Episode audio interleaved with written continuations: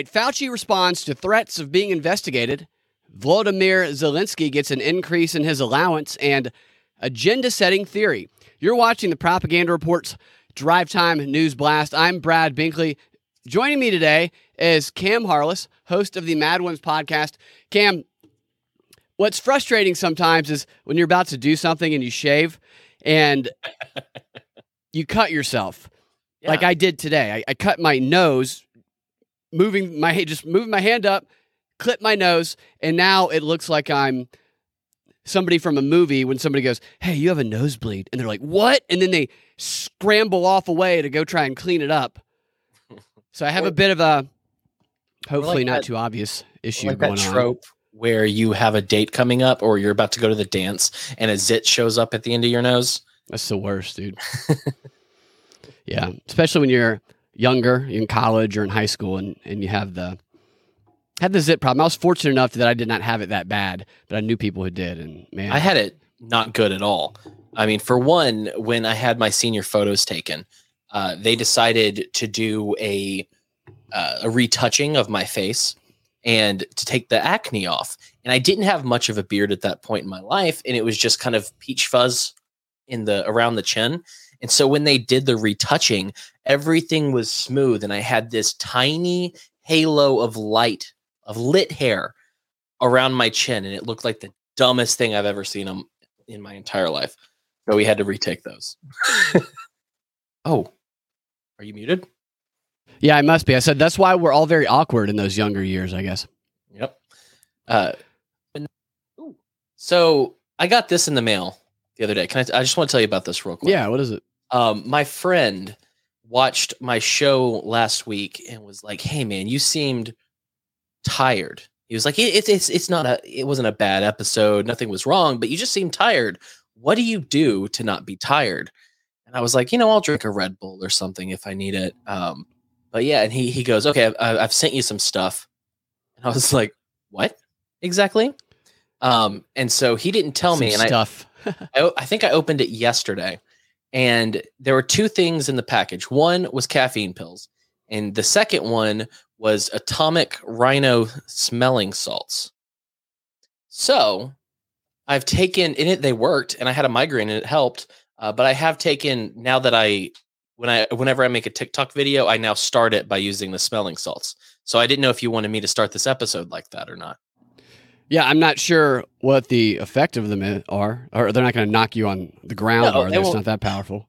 They won't, but I'll turn down the volume just in case I make too many weird noises. Yeah, if you start screaming, we don't want to hear all that. So this is designed to like give you a, a pick me up. Man, it must do. it. So Cam is sniffing whatever this stuff is that somebody sent him. And I would say this: I would recommend if you get something in the mail from someone you don't know yet, maybe you might want to not sniff it. But Hey. I think Cam knew who this was. I Definitely did, woke you up. It's it's not cocaine, so That's good. that's I will fine. say this: caffeine pills are those pills like those yellow jackets that truckers get. I used to get some of those when I was in college, and I got one a couple of years ago. I was like, I'll try one of those again because I'm really tired, and it was like the worst mistake I ever made in my life because I felt horrible for like a day and a half. Be careful with those upper like yellow jacket type trucker pills you get at the gas station. yeah, I, I've taken two of those pills so far, and I had another friend t- tell me not to not to to be really careful because he got really screwed up by them when he was in high school, and I'm like, yeah. No, I know people two- too ended up in the hospital taking too many of those things. right. I've had I had one yesterday and one today, and nothing. So I I, I think I can handle it. Well, let's hope that that uh, let's hope you you got nothing still going on, and it's keeping you at the just right mental place we need to be. So the top story today, of all of the stories, is that Biden is celebrating the six month anniversary of the Ukraine Russia war tomorrow by announcing that he's going to be sending his actor buddy Volodymyr Zelensky another three billion dollars. This is definitely an increase. Million And or billion? No billion. Ugh. Yeah, and Zelensky's his weekly amount that he gets, his what what, is it that you give your kids your allowance? He's it, just an Right. uh, improvement in his allowance. Last time he got less than a billion, which was the first time I'd seen less than a billion. I was like, wow, Zelensky must be offended. But this time he's getting three billion, and the money will will be used to fund contracts for as many as three types of drones and other weapons, ammunition, and equipment that may not see the battlefront for a year or two.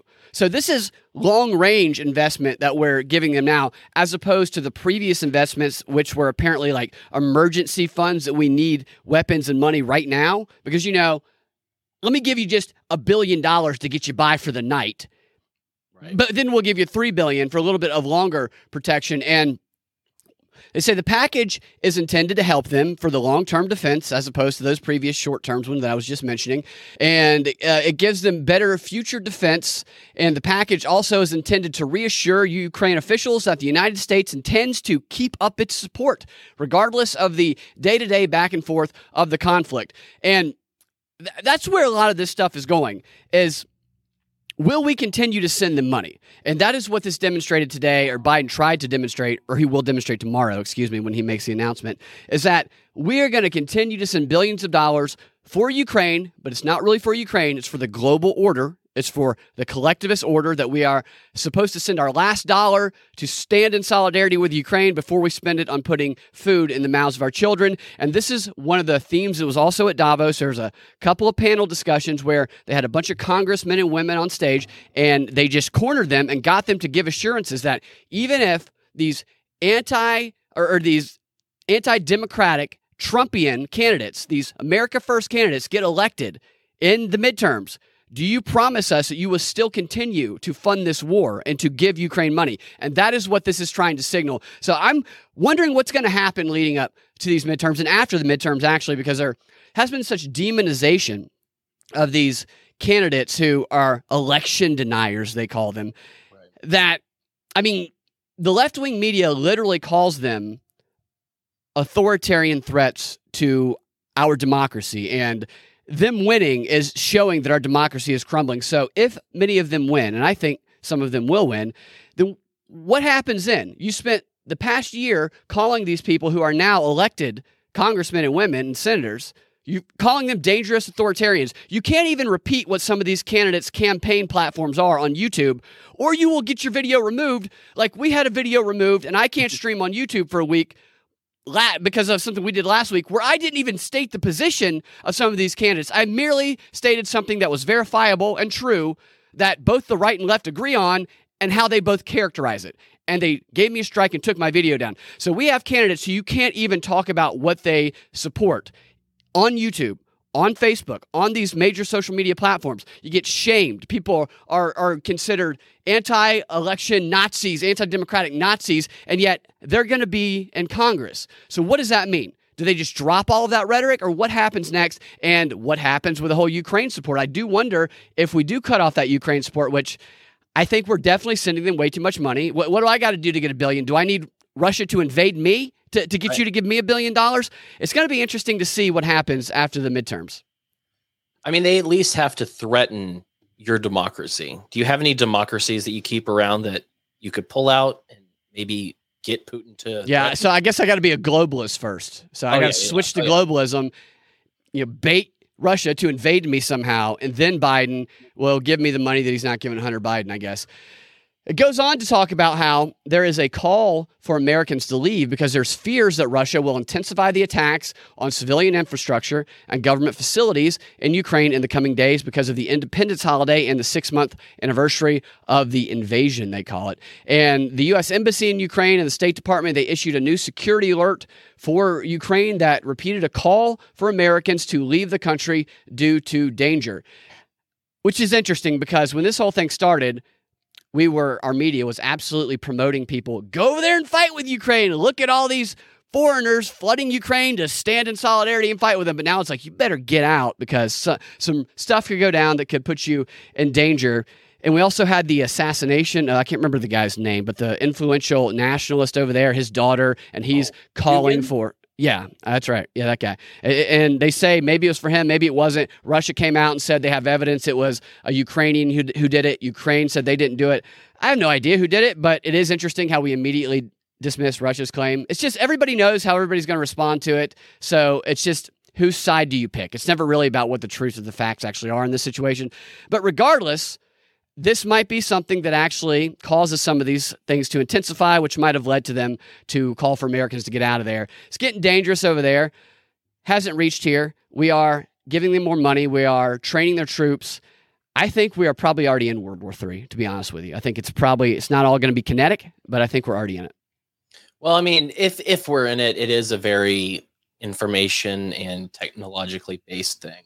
I mean, I think that they do need to threaten us physically in some way. And I don't know if I mean, I think they're rolling out monkeypox to test that in some sense to see how if we react the same way we did to COVID. And yep. it, it we didn't. We haven't. And so I think that they're they they're going to have to expand and find something new that can threaten us physically so that we want the protection. So we want the soma. Yeah. So we, you know, so we want to and I mean and they also I mean I, I would say that they use the media and movies and TV to placate us and keep us in a, a state of pleasure. But uh, why are all the movies so bad right now? I mean, give me a break. They're not good at this anymore. no, the movies are terrible right now because they're all woke. They're all trying to be ESG aligned. And a question, Sir Tim of Tunnels here, he says, What do we get out of the deal? There's no way our government is cranking the money machine into overdrive out of the goodness of our hearts. Absolutely. What we get out of the deal is this is part of the Great Reset. This is part of Build Back Better. Is globalist world order first. We have to show that we stand with democracy around the world because that's what they say they're fighting for. We're not fighting for Ukraine. That's why we're sending the money. We're fighting for the existence of democracy around the world against authoritarianism, which is what they characterize Russia and China as. And it's not just businesses and corporations and ultimately individuals that are going to get ESG scores, social credit scores essentially, to determine whether or not they're allowed to do things and whether they get funding. Governments are also going to be getting ESG scores would say if they get this system fully implemented, the Great Reset system of ESG, the way you control and manipulate corporations and businesses and, and, governments around the world through that score, the higher your score, it's just like that Black Mirror episode. The more money you get and the more favorable people view you and the less you get shamed, governments also get it. We're making a statement here that we are with the global order, that we are not an America First country, that we will sacrifice America First. In the panel discussion at Davos that I'm referring to, the discussions were even though it's hard times right now and gas prices are high and people are suffering in their wallets and having a hard time paying the bills, can you promise us that even if America First Republicans get elected, because these people are too concerned with that when they really need to be concerned with the global order, can you promise us you will still give Ukraine money? And I've also found clips, I don't have them on me right now, of people actually saying in these panel discussions that people need to know that putting the global order first is putting themselves first. Like justifying this idea that they should send money to Ukraine before they literally pay their own bills. And that is what this is all about. Is we want to lead the way in this great reset new world order where America actually takes a step back. Yeah, well, I mean, and that's the thing. It's it is hurting people that it shouldn't. I was I was talking to a friend of mine today um just about different things. And this guy has been legitimately wealthy as long as I've known him. He started by selling Cutco knives, and then he moved into some other things. I thought you were going to say estate. cocaine there for a second. Sorry. I wish. Um, but no, he um he did Cutco knives. He did some real estate stuff. So I mean, he's literally always, as long as I've known him, he's made bank. And right now, with everything that's happened, he at this point is having he had to use his savings to keep afloat and he had to take out debt to keep his businesses alive. So right now he's literally drowning because of the inflation and because of the, the market we're in right now. Right. Which we can't figure out if it's Putin's price hike and Putin's inflation or if it's climate change because we're getting both of those messages right now. Perhaps climate change is the reason for Putin. Maybe we'll, yeah. there will be some story where it's like new breaking science has come out and discovered that climate change actually twisted Putin's mind, turned him into a, an authoritarian years ago. Because I yeah. want to link everything back to that. Now, speaking of linking to climate change, which I guess I just spoiled a little bit of the clips that I'm about to play for you, is a, as we all know, Fauci is stepping down. And I talked what? about this yeah, yeah, yeah. You knew that, right? Yeah. I talked about this in a show that I posted this morning where, you know, it might be something worth celebrating, but the reality is what Fauci is doing is he is stepping down from his positions in the federal government so that he can then go indoctrinate and groom young scientists privately outside of the scrutiny of all of us. So it's not like he's going to not be doing any uh, damage with his propaganda still. It's just going to be in a bit of a different form. But when he announced that he is stepping down, he that was met with a bunch of tweets and statements from Republican Republicans in Congress who basically said, "Look, you can do that all you want. You can run and hide. We're still going to investigate you if we win in the the midterms in November." And either way, they're going to still continue. And so he responded to these threats of an investigation with one of the most biased and just really non-political, straight facts reporters you're ever going to see, uh, Rachel Maddow. And I think that you'll find what he has to say maybe a little bit enraging, but also eye opening. In their conversation, he talked about what they learned from the COVID pandemic, and then they talked about how he, what he thinks about these threats and, and conspiracy theories and whatnot. So let's go ahead and pop that oh, in there. We learned. Here's that first clip here. All right, here we go. Here's Fauci with Rachel Maddow. You know, when we learned, and us, and I hope we are. These are the lessons from COVID, by the way. You know, when we learned, and us, and I hope we are still learning, a very important lesson from COVID is that you never ever underestimate an emerging infection in which you don't know where it's going. Because we've been fooled before.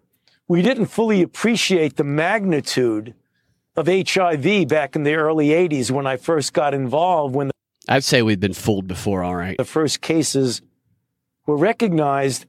And there were so many things we learned on the run with COVID. I mean, the things that we thought we knew in the beginning turned out as the months went by to not be the case, which really forced us to adapt and to change some of our policies and recommendations. That was interpreted by many as flip flopping or not really knowing what's going on when it really was the evolution of the science. So, one of the lessons that I hope we learn is that we've got to be prepared. We've got to be able to respond, but we've also got to be flexible.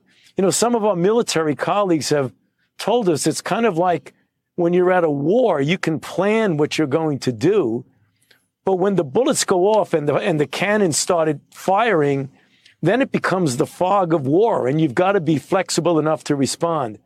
I hope that that lesson has been learned, and as we look forward to the inevitability of future outbreaks, we will not forget that lesson. It really follows a pattern that we've known for I was so confused. You're muted. I can't. I can't hear you. Okay, here we go. So here's Fauci blatantly admitting that they were flexible, they changed things up, they made one policy, they changed it later on because they were in the fog of war, and it was the evolution of the science. Need we forget that we were told the science is settled? The science is settled over and over again. We were told, how dare we question the science? It's settled. But now we hear that the evolution of the science was going on, and we just need to understand that they need the flexibility re- to respond. But what they need from us, we, we learned, is what I learned, is we just need to follow orders. So they're figuring things out. They don't know exactly what it is. But in the meantime, lockdown, don't do anything. We don't know if any of this works. But we're gonna we'll tell you if it doesn't. We'll change it up a little bit. And he says that was considered flip. No, it was considered lies, Fauci. It wasn't considered flip flopping. It was considered blatant lies where people got sick. People didn't get to see their family members who got sick because they were isolated and nursing homes are isolated and hospitals. It caused people to lose their jobs who didn't want to get vaccinated. Caused people to lose their friends because they didn't want to get vaccinated. They didn't want to wear a mask. It caused social adjustment problems in children who were forced to put masks on their face for the first years of their lives. And he's writing this off as, ah, it's just the science is it's evolving. And that's the way people say we were flip flop. No, you did a lot of damage to the country. And this, the audacity of this man, and of course, Rachel Maddow allows that to go because Rachel Maddow is an actress.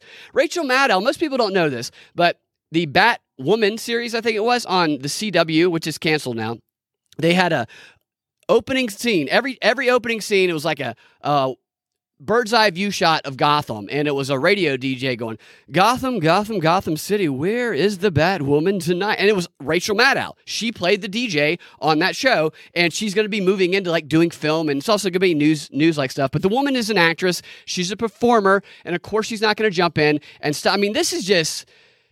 Uh, this guy needs to be investigated. The, the fact that he can brush this stuff off and, and then talk about how good he did with AIDS as well, with the damage he caused there, is quite extraordinary to me. And I know why people don't like him.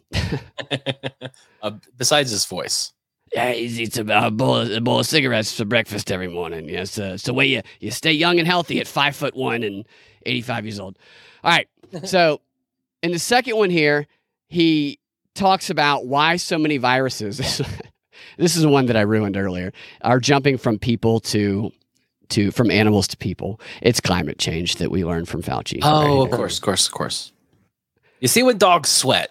Yeah, right. it really follows a pattern that we've known for some time that about 70 to 75% of all the new emerging infectious diseases are zoonotic. Namely, they jump from an animal species to a human. We saw that with HIV. We saw that with Ebola. We see that with monkeypox. And we're seeing with this historic pandemic, the pandemic of COVID 19, which almost certainly evolved the way SARS CoV 1 did from an animal reservoir such as a bat in the environment that jumps species. So if we really want to pay attention to how we can mitigate this, we have to pay much more attention to the animal human interface and to what we are doing intentionally or inadvertently of perturbing that animal human interface by encroaching upon rainforests, by getting involved in interfacing with animals, such as in the wet markets which occur in China when you bring in animals where you don't have any idea what disease they're harboring and you put them in close touch with humans. I think that's one of the things we really better pay more attention to looking forward is attention to that animal human interface. Have you been interfacing with any animals? Is that what the deal is with the monkeypox here? It looks that's like, like some That's like a kid who learns a, a brand new word but doesn't really know how to use it correctly. But do you know what it made me think of? Well, he's the type of guy who instead of sex, he always uses the word intercourse. Right. Would you like hey, some intercourse tonight, honey? Would you like would you like some coitus? Um, but uh you know what it reminded me of? Have you ever seen the movie The Cable Guy? Yep. You know. oh right, yeah, it does. A little bit of Jim Carrey's character there. Well, yeah. no, no, not not even that. I'm talking about when. Uh, so remember, there was a court case going on about two twin brothers who killed their parents. It was kind of making fun of um, something that had big, or the twin had gotten shot. And do you remember he was in there? It was Ben Stiller, and he was going. Uh, there was this guy. He looked Asian, and I think he was speaking a language. I'm pretty sure it was Asian, and that's how I heard interface in that thing. Yeah. So Fauci, to me, he is so much. This is the thoughts I was having while I was watching that, because I watched a bunch of videos of him on CNN and other networks doing a similar interview. He is on his talking points, and he's very deliberate about what he says, and he makes sure he picks the right word that he had in his script to say interface with animals in the wet market. Oh, what we learned is flip flop. So he's very, very, you know, deliberate about word placement, word arrangement, and that's because he has been a health expert, an infectious disease expert. Ma- actually, he's been a propagandist masking as a health disease, disease expert for however long, 50 years now. That's what he is. He, he has always been a propagandist, always. He was a propagandist in the AIDS thing, and he's a propagandist now. I remember Dr. Drew talking on his show a while ago because Dr. Drew was like one of his doctors back in the day during the AIDS in the 80s. I say during AIDS in the 80s was an epidemic. I don't know what they called it, but I remember him talking about how, yeah, Dr. Fauci had what they called uh, um, fear squads, where he would just get us all together, and he and our job was to go out and to strike fear in people's hearts and minds, just to get them to do what we said. And, that's exactly what they've done. They they they have terrified people into getting vaccines that they otherwise wouldn't have gotten. I mean, I've seen a number uh, of celebrities and people I know who got the vaccine who would not have otherwise gotten it. I heard what you you said earlier about getting hit in the face. It made me think of Mike Tyson was like everybody's got a plan until you get punched in the face. Everybody got a plan until you get punched in the face. Uh, Mike Tyson used to say that. Well, Mike Tyson got vaccinated and he very much spoke out about how he did not want to get vaccinated. He felt like he had to in order to continue traveling with his career and stuff like that. So there's a lot of people that might want to uh, punch you in the face because of the plan that you forced upon them. But it's just this guy is so calculated and cold, in my opinion. I don't know what he's going to do in his away time other than indoctrinate young scientists, but it's probably none of it's probably legal whatsoever, in my opinion. The guy's in amazing shape, by the way. Do you ever notice that? I mean, he's oh. in his 80s and he is very, very I mean, he's, he's sharp for someone to say he's sharp for any anybody, and he seems great, healthy. He is only like I think uh, three foot eleven or four foot one, something like that. I think if you stand him on top of Brian Stelter's shoulders, I think they might be able to get a coffee mug out of the cabinet. But right. uh, other than that, he is in fantastic shape. And let's see what he goes on here. He's about to get into conspiracy theories and how we're the problem. I don't know if this is one. Let me see which clip. Oh. What? That's good. Uh, you know, he he is the leading cons- conspirator. Er, he's the leading conspiracy con- theorist. Conspir- conspirator. There we go. That's the word. Yeah, he's the leading conspirator of this thing, yet it is us who question him who are the problem. All right, so here he's talking about why somebody, oh, we already got that. All right, here he's talking, he's responding to a question about the criticisms that he received from Rand Paul and others in Congress about, you know, he's stepping down and his actions during the during the whole pandemic. Got beautiful. There have been a lot of um, theories and conspiracy theories and accusations and more or less wild claims about the origins of COVID in particular. Uh, it seems like that's when um, people on the on the political right really started getting their claws into you and targeting you personally um, during this pandemic. I mean, as a as I said, sort of a visible and singular leader on infectious disease issues over all these years. You've, you've faced criticism, sharp criticism before. It does feel a little different. There is a weird, obsessive, violent, sort of ongoing demonization of you. A, a, violent demonization? You notice how she throws that in there? I mean, I know she's a performer and an actress and she's creating drama using rhetoric. But really, right now, is it the time to be throwing st- of course it's probably her job to do that. She's probably been assigned to do that. Violent rhetoric because she's talking about people like us people who might que- who might be election deniers who are criticizing Fauci's actions but we're not just criticizing them we're violently criticizing them according to Stephen Colbert Rachel Maddow. I can't ever tell them apart. Uh, well, here's the, the question that is hinged on what you what would you say this this young man's name is this anchor? Dr. Fauci Oh, no, no, uh, I, see, I, think it's either Stephen Colbert or Rachel Maddow. It's one of the two. See, because it looks like a, a, it's a spitting image of a young Matthew Perry from Friends.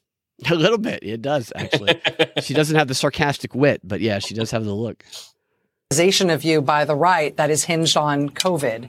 I just have to ask if from your perspective, if that kind of attention, that criticism feels qualitatively different to you than previous criticism, if it is coming from a different place, if it is indeed mm. more dangerous than the kind of criticism you've had in the past. Right. Rachel, it's it's it's phenomenally 100% different. It's it's apples and elephants difference. It really it's apples and elephants, which, by the way, you can get you can get monkeypox if you get too close to an elephant, if you know what I mean. Really, apples really is. Back in the day of HIV, and you showed some of those clips, which were quite quite accurate. What we were doing in the federal government, well, we were being too rigid and restrictive in a disease that needed a great deal of flexibility and input from the community, the AIDS activists that you saw on the clips that you showed. When you examined what they were saying and what they were asking for, they were entirely correct. So they opened our eyes, my eyes particularly, which made me actually turn into one of them and an AIDS activist because we learned from them and we learned that we were being too rigid from a clinical trial standpoint and from a regulatory standpoint. I want to stop that right there. I didn't see the videos that she played of the activists, but his takeaway that we learned that we are being too rigid from a clinical trial standpoint, that just really it, it hits me because everything that's been going on has been a clinical trial without consent of the entire globe. Yeah. I mean, that, that's what this is. It's kind of an admission here, it seems like. And the FDA modernized their approach based on that, too. What we're dealing with now is just a, a, a distortion of reality, Rachel. I mean, uh, look, so I just want to point out the the lower third here that says right wing figures attack Dr. Fauci, vow retribution. Uh, uh, you know, as though they're talking about investigating him, not beating him over the head or beating him while he's mowing his lawn, like what happened to Rand Paul. Yeah, so he's I'm, just such a victim. He's yeah. on my list for sure. yeah, I know. I saw that uh, Cornelius Wolfshirt had asked if he was on your list. It's oh, just good, absolutely. a, a, a distortion of reality, Rachel. I mean, conspiracy theories which don't make any sense at all, pushing back on sound public health measures, you know, making it look like trying to save lives is encroaching. Oh my god, I have to take that back. Not just because it was funny that he has the audacity to say sound public health measures, which have like almost all been disproven at this point. Just, listen before he says sound public health measures. He he, recognizes it in his mind because you can tell the way he briefly hesitates in saying it that he even doesn't believe the BS he's spouting. theories which don't make any sense at all, pushing back on sound public health measures, you know, making it look like trying to save lives is encroaching on people's freedom. Right. That's a big difference from the AIDS activists who really had a good foundation for their objections.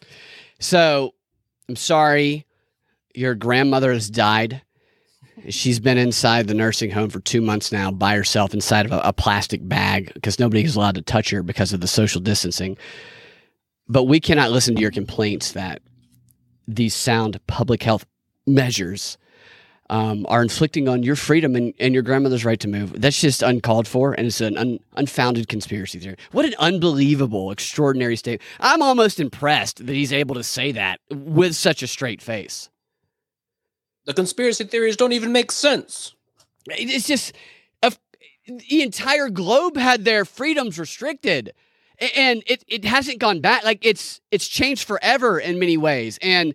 Now every time something happens, monkeypox, people start masking up. Whatever, go get the vaccine. Gay gay pride parades, vaccines. You can get a vaccine free. They go to these places now. This has become. They're trying to normalize this stuff, this system of control to get us to do what they want. And we have this a hole saying to, think that you know it's it's restricting on your freedom. So what? You can't see your grandmother. So what? You can't leave your basement for three months. So what? You can't go to work. So what? You can't fly. So so what? You can't do anything. But to say that you can't do anything, you're a conspiracy theorist. It's unbelievable the audacity of this guy. I shouldn't be shocked by it, but You sometimes it still shocks me. I have decided though, um, I I would like to do the rest of this show from Fauci's hometown. Would that be all right with you? Of course. You know where he lives? He's living in hell. Is that his hometown? Uh, yeah, I would say something like that. Yeah, yeah. Um, uh, it, of course, if dang gummit, there we go. Dadgummit. Dang gummit, I'm going to Fauci's hometown. Boom. Uh, I see. I see that. You got the fire there. I, I, I don't, you know, Fauci did a thing. He did like the Stacey Abrams Oprah thing, except he did it for vaccines. Is he, according to him, went door to door, knocking on people's door to, to uh, tell them, ask them if they'll come get vaccinated with him. And he said he did this in, in New York City and the, the, the boroughs of New York City, the rough boroughs. And, and I, I don't believe him. I wish I could see a video of it. I just can't imagine Fauci knocking on a door in Harlem and going, Hey, I'm Dr. Fauci. Uh, how about we go down the street, we get a vaccine? I'll give you, I'll give you a marijuana joint, whatever. I, I just don't think that those communities are going to be too receptive to his message, but I would like to see him try that anyway. Oh, absolutely. All right, so here's his. I think this is his final message against conspiracy theorists because we know it's not his fault; it's, it's our fault. Of course not. It's a beautiful forest on screen right now. Having been the target of this kind of really specific, really different um, uh, attack, do you have insight into what we ought to do to protect public officials like yourself and to to try to be more rational about this stuff as a country? You know, Rachel, I wish I did have a positive, constructive answer for you, but I don't. I think you and I are talking about public health issues right now. But what has spilled over and really, in many respects, impeded a proper response to a public health challenge is something that we see that goes well beyond public health. It's a complete distortion of reality. I mean, uh, a world of where untruths have almost become normalized, how we can see something in front of our very eyes and deny it's happening. I mean, that's the environment we're living in. You could look at January 6th on TV and you have some people who actually don't believe it happened. there he is. He hits. He gets climate change. He hits January 6th. He hits COVID. The guy is a messaging machine. That's what he is, and that's what he's going to be teaching these young scientists that he's grooming. He's not going to be teaching them any science. He's going to be teaching them the art of BS, the art of spin. I mean, unbelievable. It, it, reality people are seeing. Oh, like I have people in my family who were adversely affected by the vaccine, who a doctor, okay, with like 99% certainty because of what has happened to multiple people in my family. And a doctor actually saying, yeah, it's very possible that it was the vaccine that caused this. And it's listed as an rare side rare side of course every side effect is rare when they won't accept any side effect because they're not allowed to so any side effect is going to be rare but a side effect is actually identified on publications that came out and i hear this prick telling telling me that it's an inversion of reality that it's just it's, it's fantastical to to question what they say i have firsthand effing evidence that what you say is bs that what you have done has caused damage to a lot of people unbelievable. This this guy, man, I don't wish ill on. I really do not wish ill on anybody, and I don't celebrate bad things happening to anybody. But I, this guy, you know what he needs to me? He needs to be the subject of a roast by people who have experienced in their families and in their lives vaccine side effects and he needs to be able to sit there and he needs to be able to listen to all of them. Just roast him and tell him what they have experienced. Now he is a psychopath, so it might not affect him, but it might affect the people who watch it live streamed because this is this is an awful person right here. How does he have his job though? Do he has his job. Do you perceive a, him of having any charisma whatsoever? Well, see, it's about who you're speaking with. So somebody who's going to be your public health messenger, you don't want to be a suave, charisma, fiery guy. You want to be somebody who seems reserved, who seems like they have, who seems like when they're not on television, they have a lab coat on. And Dr. Fauci is perfect for that. He's a very tiny guy. Uh, seriously, I think he's like four foot eleven or five foot one, something like that. And he comes off as just very non-threatening, a very uh, uh, intelligent man, and, and, he looks like somebody that would be your doctor, that would be your scientist, that you would trust, that is smart. So I think he does fit that role very well, and he delivers the message as well. So he's got a balance of the knowledge. So you have to have the knowledge of that industry, at least sound like you know what you're talking about, combined with the ability to stay on point with your messaging. And he, look, he is not a great infectious disease doctor because he doesn't care to be. He, that's not even what he's trying to be. But he is very good at being a propagandist delivering these messages because he has gotten a lot of people, millions of people in the country, to give in and take the vaccine when they might not otherwise have done it. And he has then spun around and justified the blatant lies that he has been caught in. Nobody's been caught in more lies in the past few years than Fauci. No one, other than CNN and Fauci. That's it. And he still can speak confidently saying, oh, they just say it's flip flopping. It's just evolving science. Yeah, I said that the science is settled, but that was also evolving science. What can I say? He's very good at his job. The science is settled. You can trust us. You don't need to wear a mask. Oh, yeah, actually, you needed to wear a mask, but we were just lying to you so the nurses could have them. Like exactly, all of that stuff. Your mind, totally. He lied about the the the tests that they did. Like he he was talking about the what are the tests? The ones that are bogus where they they do the cycle. PCR? Yes, the PCR test. He's on he's on audio at a conference talking about how well the PCR test can't really do anything unless the cycles are up to a, a certain number, like I think 3540 or, or, I can't remember the exact way the PCR test works. I know that the they can manipulate it by changing the threshold of the cycles, and that he advocated for one cycle in the in the media and, and said they're they're like the gold standard. But then there's audio of him at like a medical conference saying the exact opposite. The guy is a professional liar to the highest level. And he's been our medical expert in this country for 50 years. Unbelievable. He's like he's like Goebbels if Goebbels were a, a, a medical a doctor or pretend he's a pretend doctor is what he is. I bet all the state he probably lives at like a Chick Fil A dwarf house. And have you ever seen a Chick Fil A dwarf house? But you can't walk in the front door because only Fauci can and all of his little buddies and everything's low. You have to squat down to get it. The shelves are low. The fridge is low. Fauci is a tiny terrible person. We continue. How could that possibly be? And, and it's now spilled we're living in. You could look at January 6th on TV and you have some people who actually don't believe it happened. God. How could that possibly be? Uh, again, this makes me so angry. What is it? What is it? believe what happened. Describe, define it, you son of a bitch. Define it. Damn it.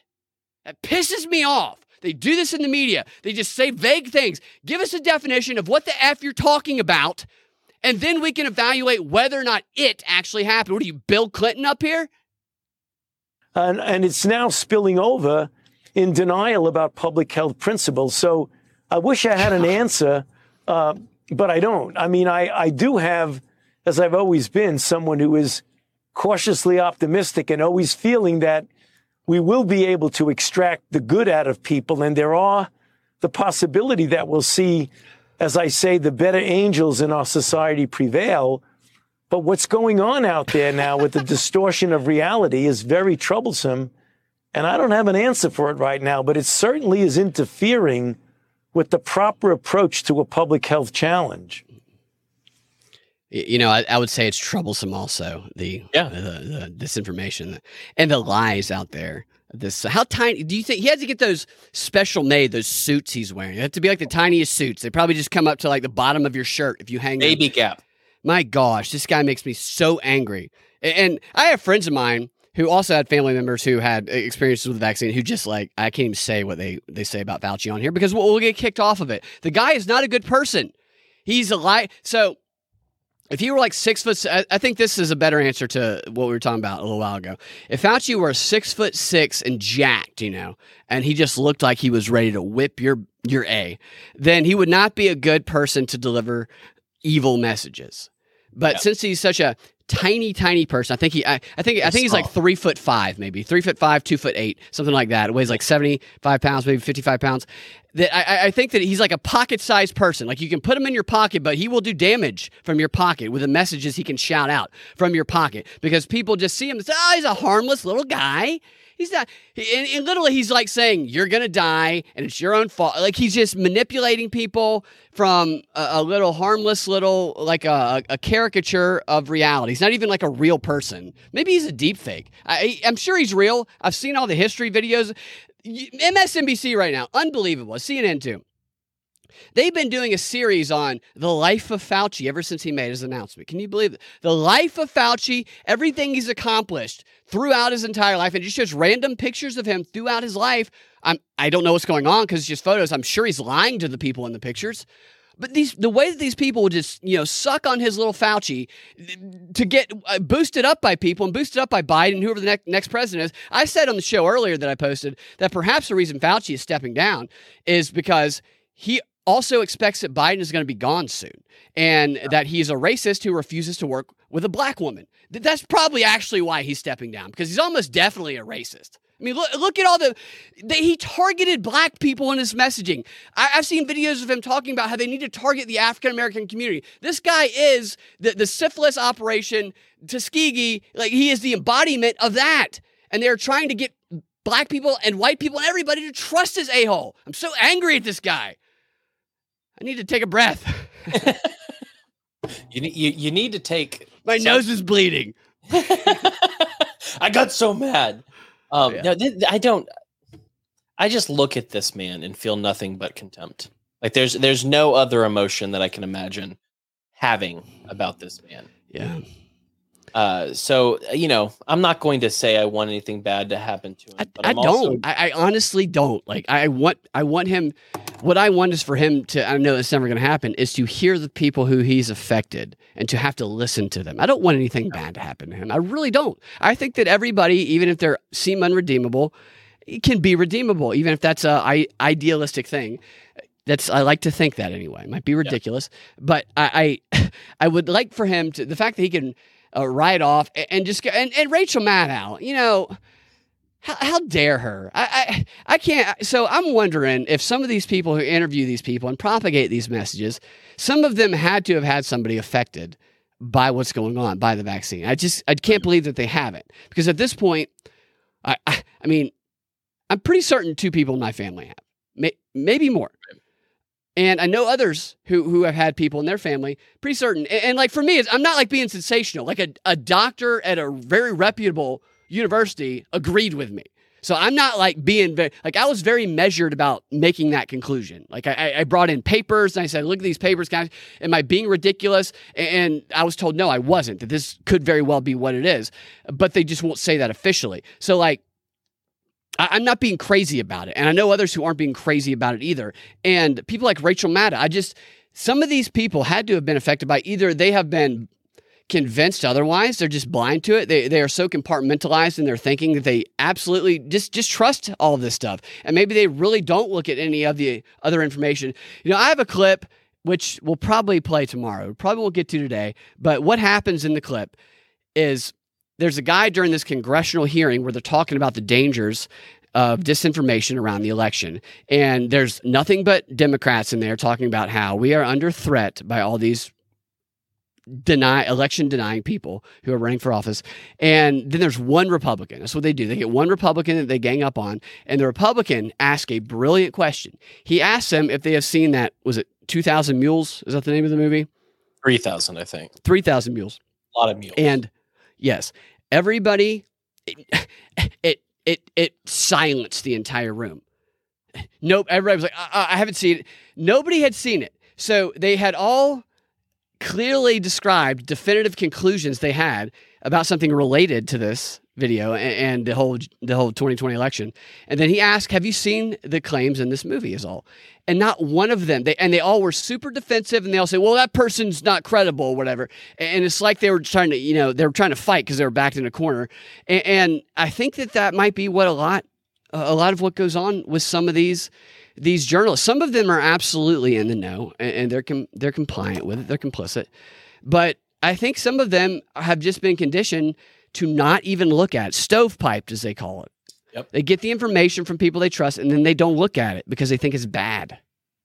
What is this? Que- I love this question. I have a question. oh, I do have a question though. Um, oh, what is it? What was Rachel's Rachel Maddow's name before the transition? Uh, Stephen Colbert. That's what it is. That's, That's why what I'm it is. So Oh, okay. confused. Makes sense. Right. And it's interesting because doing the exact same material on MSNBC, 100% same material. Lazy. Yeah, definitely.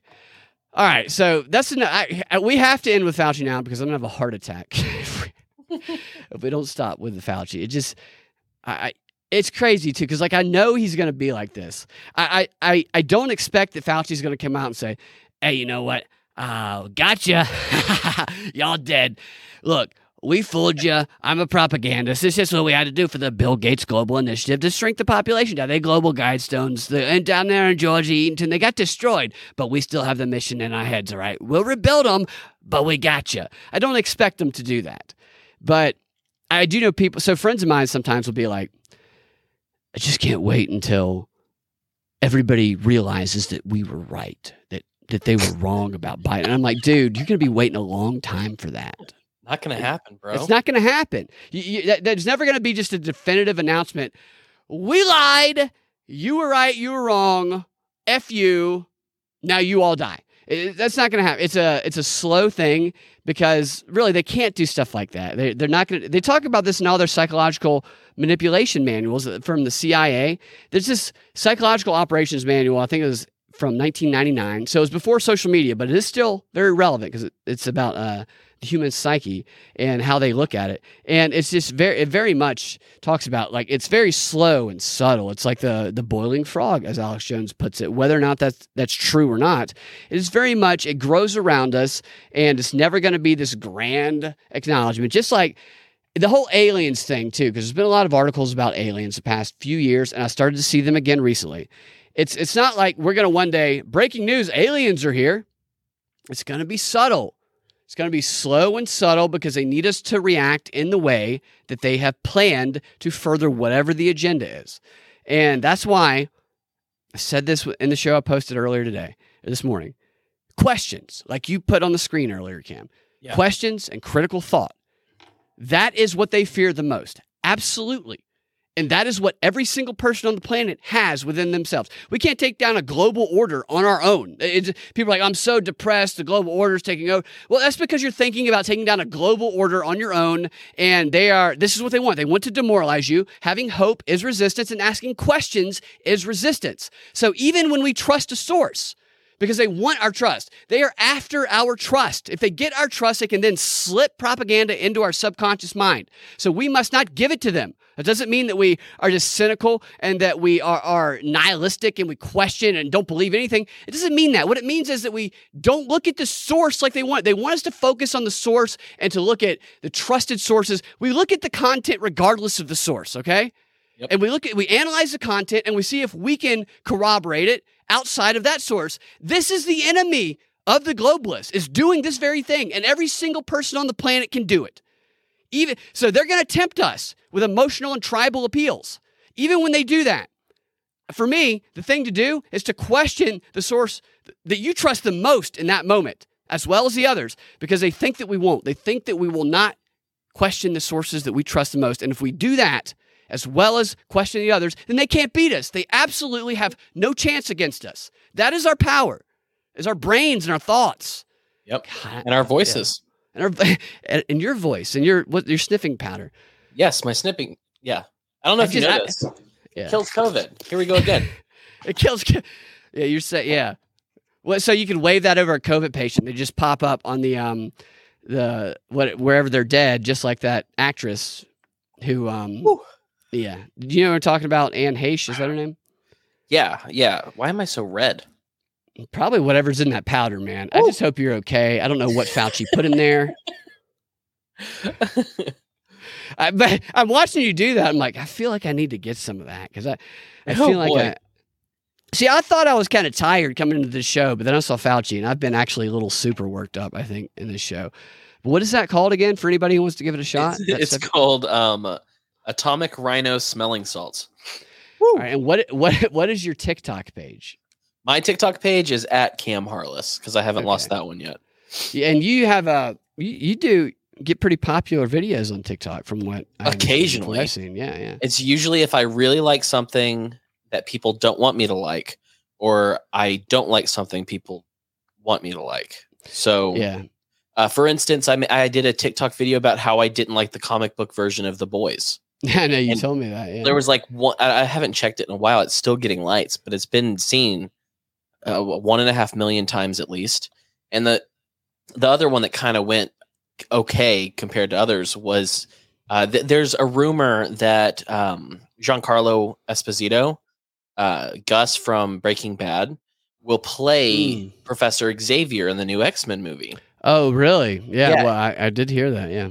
Um, but people are like, all That's the black like- guy, right? That's not the old white guy. It's the black guy. Yeah, he yeah he's like a a dark a dark Yeah. um Hispanic. Um, but yeah, no, people are like, I, I'm not looking forward to this because this is just race swapping. That's the only reason he got this part. And I'm like, no, it's Giancarlo Esposito. No, I agree with that. Yeah. He's incredible. Not to mention, even though I do think that he would be a better Magneto than a, a, a, a Professor X, but even beyond that, just Who is he playing? I thought that's who he was playing. Who's he playing? Professor X. So he's playing the guy that um, Picard played. That Yes. what's his name? Yeah. Okay. Yeah. Yeah, that's what I thought. be I, great.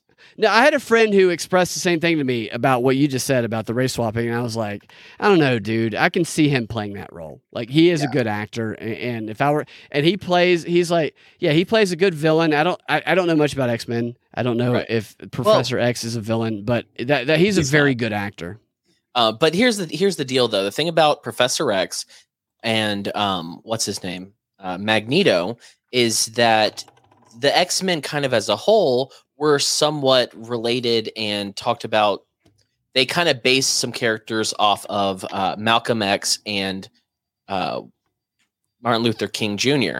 And so that was kind of the idea that that Magneto was the the Malcolm X figure and um, Professor X was the Martin Luther King figure, right? And so I think it would be actually be super fascinating to, you know, since this is going to be a movie that comes out in what 2025, and the timeline then is going to be what 2025. Like, you, he can't be an old Jewish man that was in the Holocaust anymore. That's too long ago. You have to change everything. And so it would be really cool, I think, if they played that up and made Magneto someone who actually was with Malcolm X. That's kind of his story.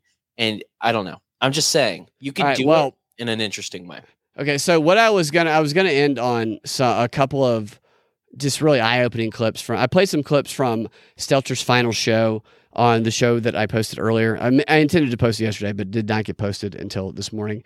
And I have a couple of clips which are actually the best clips from that episode of kind of how they view reality and what they think the future of not only CNN but just the media will be, and what they think about us really. What, just how they think about the basically they think they should control reality. It's a it's an agenda setting theory thing. Agenda setting theory, if you haven't heard of it, is the theory that the media determine the parameters which we think about the issues and, and um, that, that are going on in our reality and how we think about them is they whoever controls them determine this is the left and the right issue of it. This is how people feel about it. And then we project that out to society. And this is a theory that's been studied. The effectiveness of it this is why we see the media try and control the framing of everything is because they've seen the success of this. So i have some clips related to that. But since you brought up um, comic books i'm Yeah. going to save that for the xr and for the final thing of the the uh, free 30 let's play that woke clip from the new show the the hulk what, what the she-hulk show She-Hulk, yeah. Yeah. Because honestly look, all right i'll play the clip for you First of all, if you want to get that XR content, go to propaganda report or patreon.com slash propaganda report. And you can get the XR content that we do every time we drop a DNB, where you will get not only the XR, you'll also get uh, this show ad free. So no ads. To take out the ads for the people who subscribe. And Hulk, She Hulk, which Well, I was not. second. Yeah, I saw a question. Cam, can you describe the smell? yeah. Um, yes, it's like so. Have you ever smelled? It's ammonia essentially. Oh, So have you ever smelled like it's like super strong cat pee? I mean, It's like every every time you've ever you know uh, made a woman pass out, it's probably is that Right. the smell. Yeah, yeah. This is what I use, um, but I'm too strong to be put out like that. yeah, of course. So she She Hulk, yes, uh, Tatiana. Uh, have you seen She-Hulk? I don't know who the No, I haven't is. watched it yet. So I've seen some people have talked about this, but I just wanted to talk about it because I do kind of follow this beat here, and I know people who work in in the industry. I watched the, the episode of She-Hulk because the Hulk is in it, okay, and She-Hulk was an old show and a comic book that was not a bad show, you know. So I'm like, maybe this is interesting. And Daredevil is in the show. Daredevil's in like three episodes, and the Daredevil Netflix show is like awesome, like one of the best, in my opinion, comic book shows. It's brutal Oh, absolutely. so not woke at all. It's uh, it's awesome. I love it. And I knew he was in the show, so I watched the first episode, and I was like apprehensive. I thought it was going to suck, you know. And I'm watching it. I'm like getting a little bit looser as I'm watching it. I'm like, you know, this isn't bad. Even made me laugh out loud a couple of times. Like I appreciated. They had a very definitive style, break the fourth wall style, which some shows do that I thought worked for them, and I'm enjoying it. There's a couple of throwaway lines that made me roll my eyes and go, "Oh, I hope those are just throwaway lines. I hope these don't come back." But I'm like, compared to what everything else is going on and all the other shows, this is very minimal in the wokeness that they're dis- er, uh, showing. And then there was one 30 second scene that ruined the entire show. This was the it was unbelievable too cuz like it was pretty decent. It was not bad and then they jammed this in there and they jammed all the wokeness into it. And seriously, now I, even though Daredevil is going to be in all the future or some of the future episodes, I don't want to watch it because I'm like they're going to make Daredevil all stupid and woke like they've made her. They, they, can't even they, they can't even like succeed in what they're doing because they screw themselves up with wokeness. This is the clip, okay? This is the Hulk talking to his cousin who has become the She-Hulk because he bled on her. Fortunately, she didn't get monkeypox. She just became the She-Hulk. He bled on her. They got That's in a car she- accident. Yeah, and, they, and he bled. Yeah, no, he just he, When? like when did he bleed on her? during a car accident. They got Uh, no, but I mean, he's the Hulk. I know he was wearing some contraption. Spoiler alert on his arm that caused that enabled him to bleed, and then he then it broke free during the crash, and he also turned into the Hulk, and she turned it into the Hulk. And this is a conversation they're having where he is trying to help her because he's been the Hulk for a long time. He's trying to help her through this initial tran- transition. And so she's been able to control it a little bit more than he was up until this point. And here's her reaction to him trying to help her out. Here's the thing, Bruce. I'm great at controlling my anger. Mm. I do it all the time. I should take it back. He told he told her before she started this that she needs to get good at controlling her anger. Here's the thing, Bruce. I'm great at controlling my anger. Mm. I do it all the time. But when I'm catcalled in the street, when incompetent men explain my own area of expertise to me, I do it pretty much every day oh. because if I don't, I will get called emotional or difficult or I might just literally get murdered. So I'm an expert at controlling my anger because I do it infinitely more than you. And, and then sure? she then she hulks out right after that. Right. No, I know the Hulk has a backstory of the love of his life died and a bunch of tragedy that apparently his cousin knows nothing about. And that's not the point of it, though. Like the point that they're trying to express there. Cam, did I lose you? You looked frozen. Oh no, you're just I thought. I thought you were frozen for a second.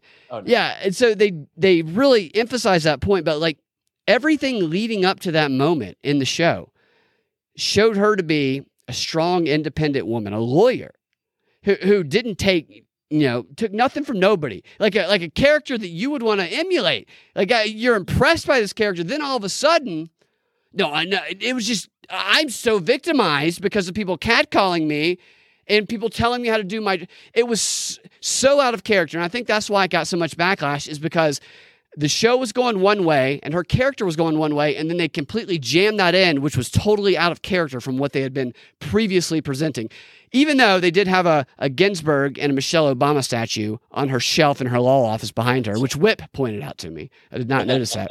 But the, the need to force the wokeness into the show ruined what if you take that scene out of the show i'm telling you people even on the right are, are not going to really be able to criticize that much there was a couple of moments other than that but other than that it was a good show and that ruined it it makes you not want to watch it again i, I just don't i mean I, I know why they're trying to do that but like man be a little smoother about it than that I agree.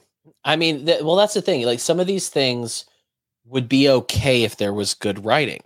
yeah so, like, if right. you- look, look at um, what's that? What's that uh, movie? Captain Marvel.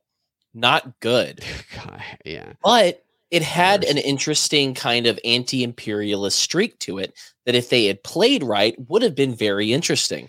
But instead, Right. they took this girl who got mad because some dude on a motorcycle said uh, "smile," and so he she steals his motorcycle and steals his clothes and drives kills his family Right. You're I mean, you are Yeah. not a hero, dude. Um, I mean, and and then that's what the same thing about the X-Men thing. Like if they do that right, you can have all of the diversity you want. You can have all of the different concepts that you want if you just do it smart.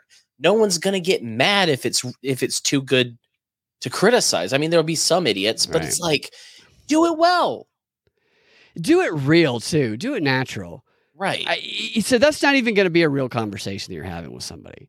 No. It, they, they, well, now it might be because you have activists doing that, where they just jam all of the talking points into one little monologue. He, he was seriously, he was just like, "Look, I've been through this. I'm trying to tell you, Right. you you're go- you need to make sure you can control your anger." And she took that offensively. As though, like, well, okay, well, here's the reason why I, I do this more than you, even though you've actually fought for the world a number of times. We, we saw uh, Redondo Rocket here said, I want to see her Hulk out.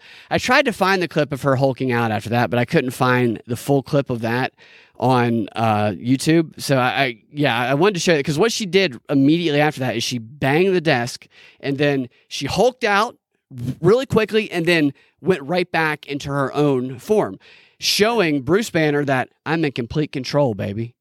Unlike you, who it took 10 years or however to control your rage, I can do it now because I'm better at it than you because you didn't get catcalled. You just had your, you know, the love of your life die saving the world. So you don't know what pain is like. I think they're teasing to have her Hulk out later in the series. Personally, I Right. think that's probably what's going to happen. Well, see, she- see what yeah. they need to do. If if they were smart, this is what they would do.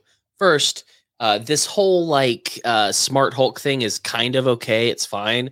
Uh, they did not do it justice in the story. Like you just they just kind of did it off screen and were like, oh, by the way, Hulk's smart now, um, which was dumb. But what Yeah. they need to do is they need to uh, have this whole show really, I mean, of course, be about She Hulk, but really to be about Bruce Banner losing control again. Because one of the things that you miss out in the Marvel Cinematic Universe when it comes to the Hulk is if the Hulk gets hurt more, he gets bigger and stronger and he continues to just beef up, right? He doesn't do that in the Marvel world. He's always Hulk. And so, like having that primal Hulk come out because he can no longer control it anymore would be. mm, I so want to see. you think you think that She Hulk should be about the white man? Absolutely, I do. Yeah. Every every movie should be about at least one white man, if not twelve, preferably. Yeah, the white man who turns green, definitely. Well, they're not going to make it interesting. They're going to make it woke. You're right. and it just it sucks that people feel like they have to inject identity politics into their art. I know friends of mine who ha- who they don't want to do that. They've told me they don't want to do that, but they told me they've gotten complaints by people who are saying, "Where's the where's this identity or that identity rep- that you're representing in your?" I know somebody who has a production of a, a television pilot that is streaming on a fantasy network now, where after the first season, four or five people, I think it's five people who are on their crew and actors, are trans now. They they, they transitioned like like at least four, maybe five people. That's a lot. I mean, this was a small production. It's probably twenty people production. So twenty five percent of that production has transitioned in the past year and a half. And is that natural, or, or is that a trend? That I don't know. A little bit I mean, of both. Well, I mean, if it goes anywhere above what the 0.03 percent that are transgender in the population, yeah, it's a fad. Yeah, one of them transitioned and then named themselves after a character in the show that they they were a, a production worker on. It's like, well, that's an interesting choice. These are not people I like. Also, here's one thing: She-Hulk can change on will, but I think it may be because she just got bled on, and not the full Hulk stuff. Because let's think about this for a No, second. All right, Do you think she would have those hips if she went Hulk like he did? dude? What's yeah? What's another thing about that show is she is, in my opinion, much more attractive when she is in her Hulk form. Nice. She is. She looks a lot better. All right. So I'm going to play you a couple clips from Stelter as his final show, and uh, if we have time in the XR, we will also go to some other things that I have for you guys. What are some of those other things I have for you guys? I don't know. We'll figure it out when we get there. But I do. I have a bunch of other. I have a couple of the stories, and I have some other clips if we uh, if we have time to get to them. So if you want to get access to that again, Propaganda Report, patreon.com slash propaganda report to check that out. We're going to continue this conversation. Interesting insights into the comic book world. I know not everybody is into that. I know that you and I are, Cam, but it's part of the culture war. So I think it's worth paying attention to. And we will continue talking about all this in the DNB XR. Thank you guys for watching. Thank you for participating in the chat on Rokfin. Have a fantastic rest of your day.